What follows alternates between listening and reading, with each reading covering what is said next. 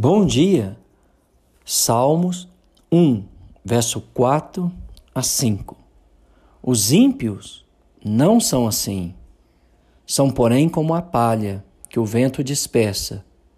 Por isso, os perversos não prevalecerão no juízo, nem os pecadores na congregação dos justos. Verso 6. Mas o caminho dos ímpios perecerá. O ímpio nunca se mostra constante. Seus propósitos são abortados. Sua conversação é leviana, emocional e tola. Suas profissões e amizades são insignificantes, ocas e insinceras. Tanto ele quanto suas obras são levados para a destruição pelo vento dos julgamentos de Deus. Os ímpios terminam muito mal, tanto física quanto espiritualmente. Eles não podem suportar temporal ou espiritualmente os julgamentos de Deus.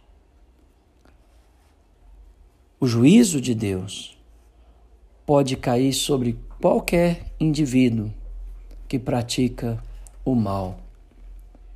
Portanto, que nós possamos temer ao Senhor e guardar os seus mandamentos, para que o juízo de Deus não venha sobre nós.